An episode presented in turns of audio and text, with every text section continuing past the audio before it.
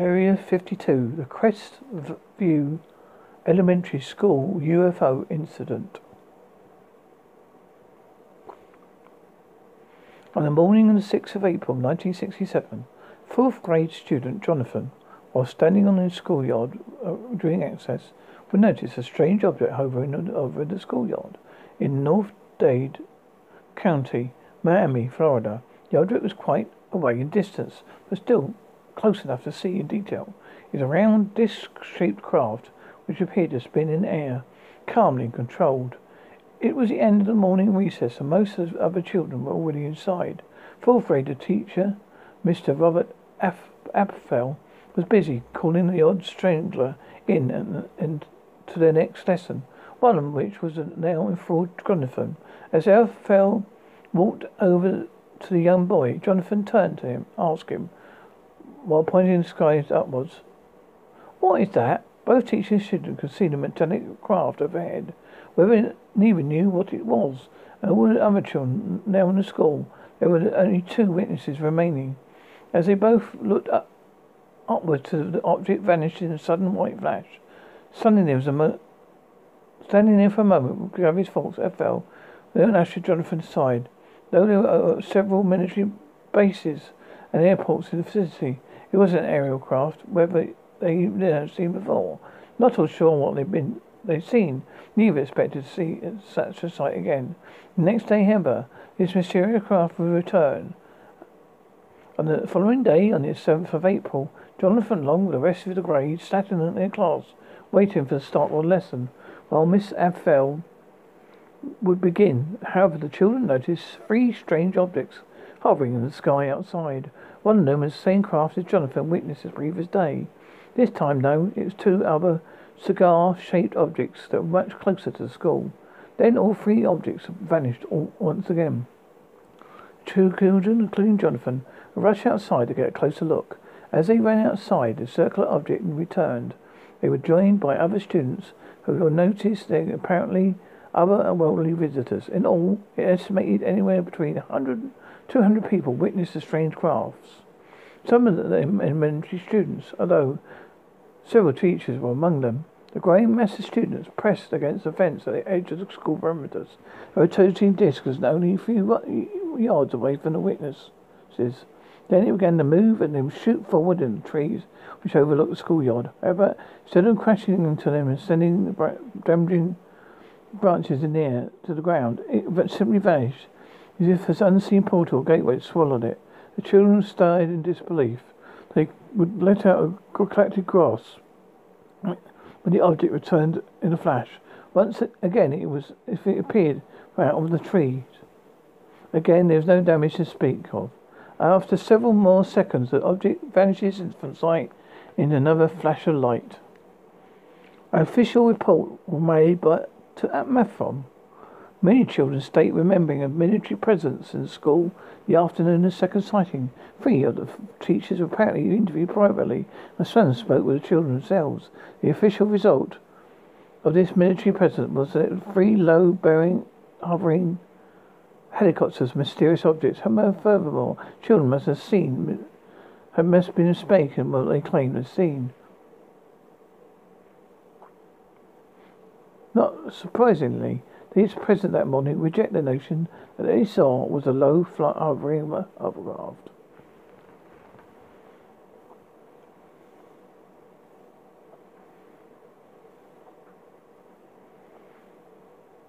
On the 21st of March, back in the United States of Michigan at Hillsdale, Hillsdale College, a student from reported a large disk in the sky over the campus. Around 100 students witnessed the glowing object. Moving to move over the campus, hovering over nearby swampland before shooting directly to upwards. This. A similar sighting occurred just over a year later, on the 10th of July, 1967. The time of the school on the Isle of Wight, UK. Two students at Whippendale Primary School were walking along the schoolyard at just about before 9 p.m. Each noticed a strange ash falling on them from above. As they looked up, upwards, they see a large cloud-like but very solid Milky Way disc-shaped craft. The object remained visible to most of the day, while eventually moving away calmly. A twisted encounter when the boy's parents informed police of the sighting. They would discover a crop circle in the field underneath where it hovered. Within previously of Scotland having a higher than normal amount of UFO sightings for its size. Here is one of the encounters that happened in Scotland schoolyard. This happened at a primary school in Greenock in 1948. A nine-year-old Linda, as they and her friends, as they walked, a sudden buzzing noise confronted them. He looked out and saw a swarm of flying saucers fill the sky. Each craft was low and would apparently swoop and lower. Each saucer contained a single occupant, though neither could see any details of the person inside. The strange craft would suddenly disappear, and two girls would run home. An incident of summer 1952 was very similar. Joan Tollett and her friend are making their way home from Elder Park Primary School in Glasgow. At 4 p.m., the sun was high in the sky and there was plenty of light. However, before the two young girls had left their school schoolyard, before Everywhere suddenly went dark. Jane turned to look up. Above and behind her, hovering over the school, for a large UFO, was a large UFO. She later described as looking for like a sombrero. As Jane soon stood enthralled at the teacher, janitor emerged from inside the building and also witnessed the cosmic vehicle. Then the shining craft began to rotate faster and faster, and uncontrollable whistling with sound pierced its air before the edge the craft shot, up, shot directly upwards in an instant.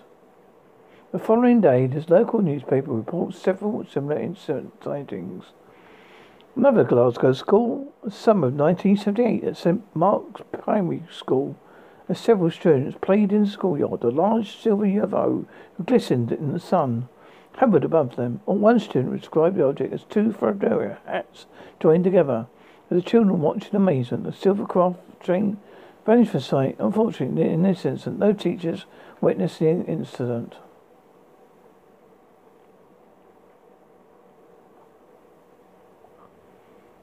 You've been listening to Area 52. The Crestville View Elementary School UFO incident and more school incidents. So this should be really called Area 52. The school UFO reports. No, that's what it's going to be called. Area 52. You may know about it, but I'm going to read it anyway. The Rendlesham Forest Incident. Woodbridge, England, December 26 December 28, 1980. Rendlesham Forest is a large woodland park in Suffolk, England, in England, owned by Forestry Commission with rec- recreation facilities for walkers, cyclists, and campers. On December 26, 1980, around 2 a.m., Airman First Class John Burroughs was on a security patrol at Woodbridge Wood Air Base. His partner, when he saw another light come from the Redfield, uh, Redlesham Forest, which separates Woodbridge from Brentwaters, another airbase. The men went back to call their superior from a nearby post. They were still able to see the light. Almost simultaneously, another security pole arrived and confirmed the lights. Barrows and the second team were sent off base to investigate without their weapons because they were leaving uh, American jurisdiction. As the nervous men walked into the forest, they could tell that the animals were very upset received a radio transmission. A contact was made with Heathrow Tower in London, and an object has been seen over Woodbridge Air Base. They disappeared. Men soon arrived at, at the object, which was a bunch of blue striping lights. They moved up through the trees into the sky. Everything felt slow and strange to the men until the object vanished. For once more than two hours, the men played an eerie game of cat and mouse with a mysterious object. At times it would get closer to the horizon, and closer to them, then fly away. Events of that December night set in motion a chain reaction that eventually resulted in the best documented sighting in American hi- military history. Although the government has no comment on the incident, several witnesses agreed to an interview to tell what happened that night. Five hours after the sighting, John reported to his first post commander about the strange lights. The commander said he should try to locate any physical evidence. When they arrived, they found impressions on the ground, burn marks in the trees, and other odd evidence. John and a police officer went to the area and showed him the physical evidence that was there.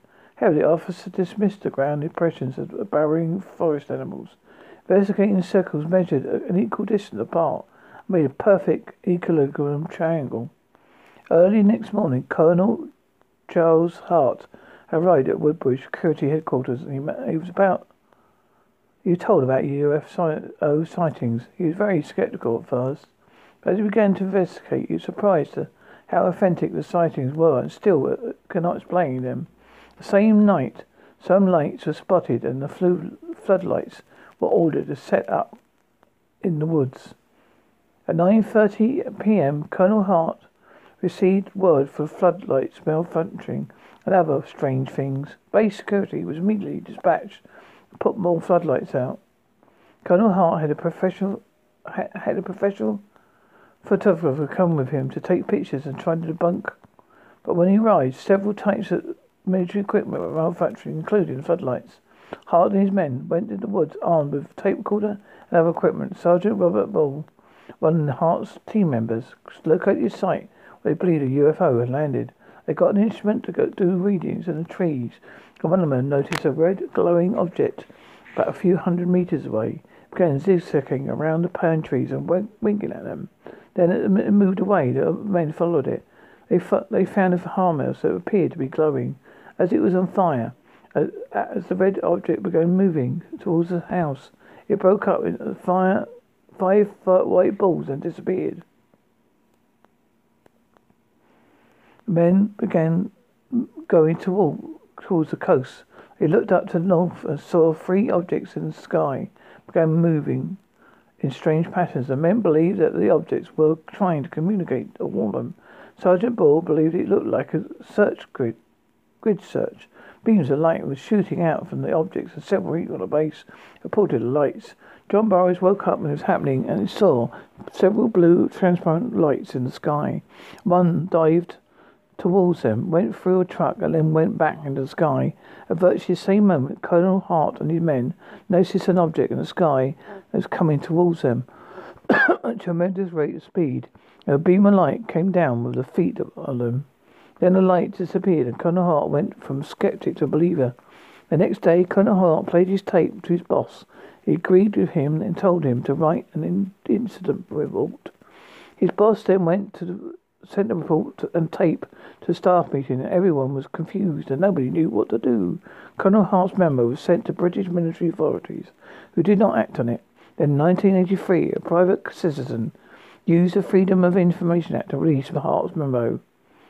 Many were not convinced. Some believed that UFO sightings were really just a meteor shower.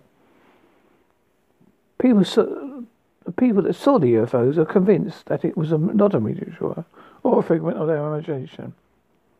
Colonel Hart, found in January of 1981, and nine months later, there were more sightings near Woodbridge. In total, 15 men claimed to have seen the unusual phenomenon at Brentwoods and Woodbridge during the first incident.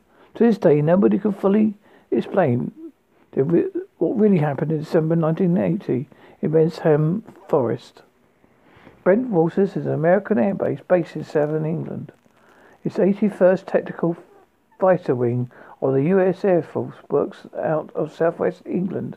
Its a unique arrangement, the wing is housed on twin bases, Woodbridge and Brentwoods. The border a three mile span of farmland and woods known as Wrexham Forest.